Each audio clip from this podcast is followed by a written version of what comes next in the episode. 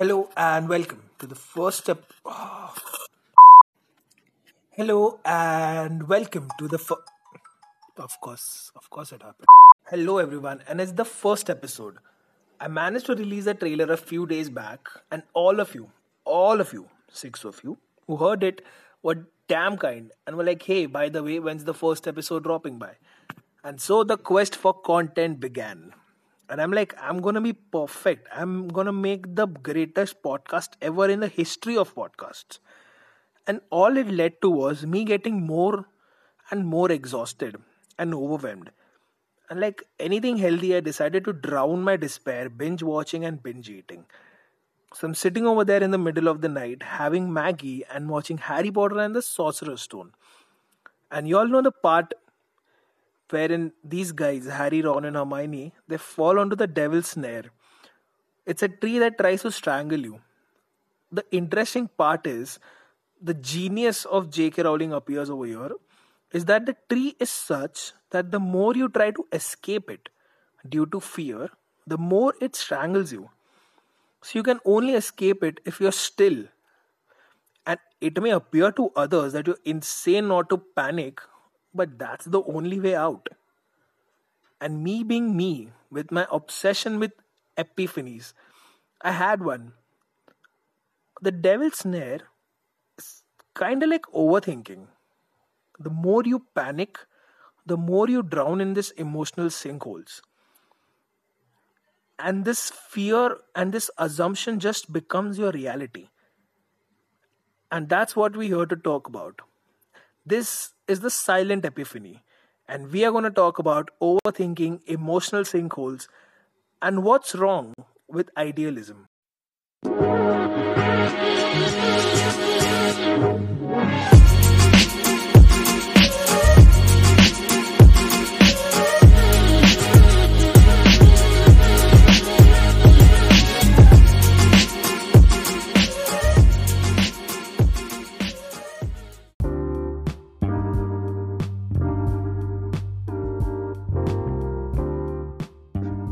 So what are these emotional sinkholes?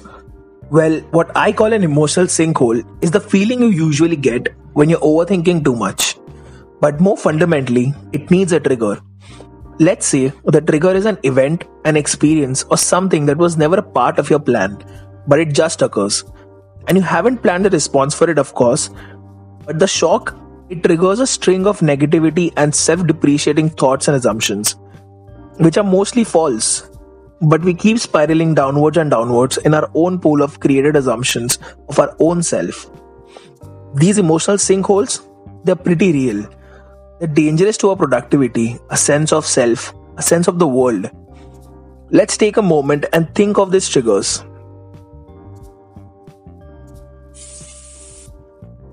Got it? Just keep them in your mind and try relating whatever I say next to it. You might think, if they are so dangerous, can they be fought off? Well, I believe, and I may be wrong at this, but it's quite related to our obsession with idealism. We are obsessed with the idea to reach an ideal, our need to stand out. It has pretty much dictated everything around us. Right from childhood, the whole idea of creating the perfect kid is just exhausting, not only for the kid, but for the parent as well. If any parents are listening to this, you know that you weren't the perfect child when you were a kid as well. They know that creating the perfect child is impossible. And everyone knows this, yet most of them are trying to create the perfect kid. It's a paradox. Also, in general, when you penalize something, it's a comment that it's criminal and therefore ideally should never take place. As kids, our mistakes are penalized so much that as an adult, you're just afraid to make mistakes, to fail, to take risks. You're compelled to play safe. As adults, we are all afraid to fail.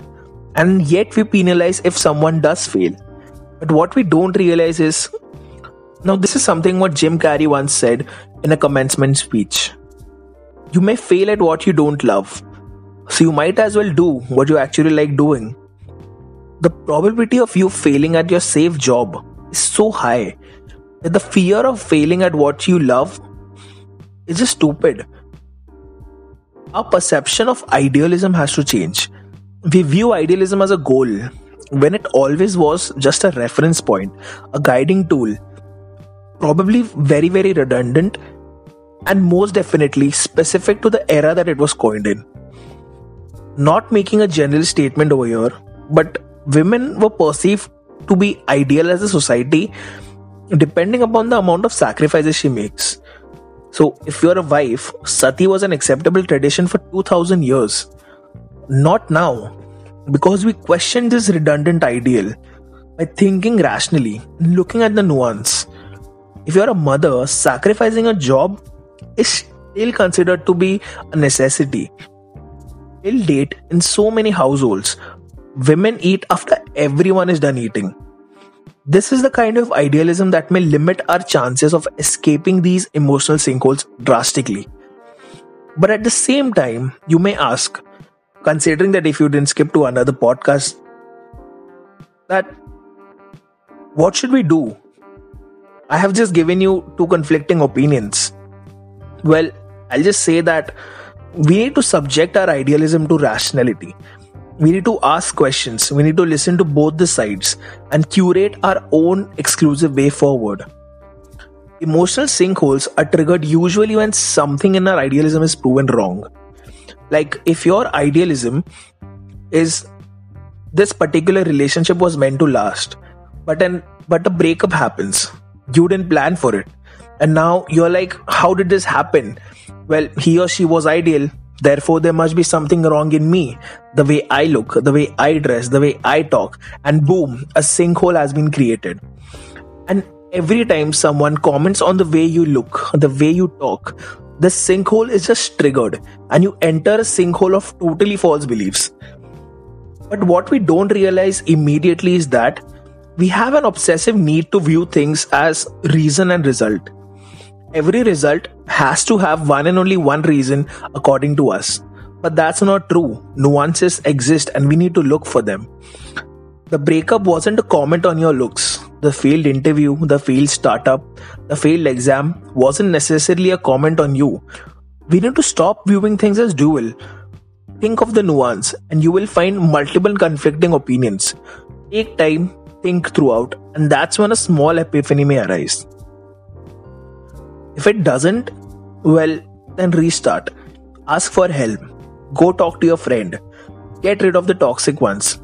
Ask if you are the toxic one. Take a break, have a drink, trust and be patient. Is that overthinking? Maybe. Is it bad? No.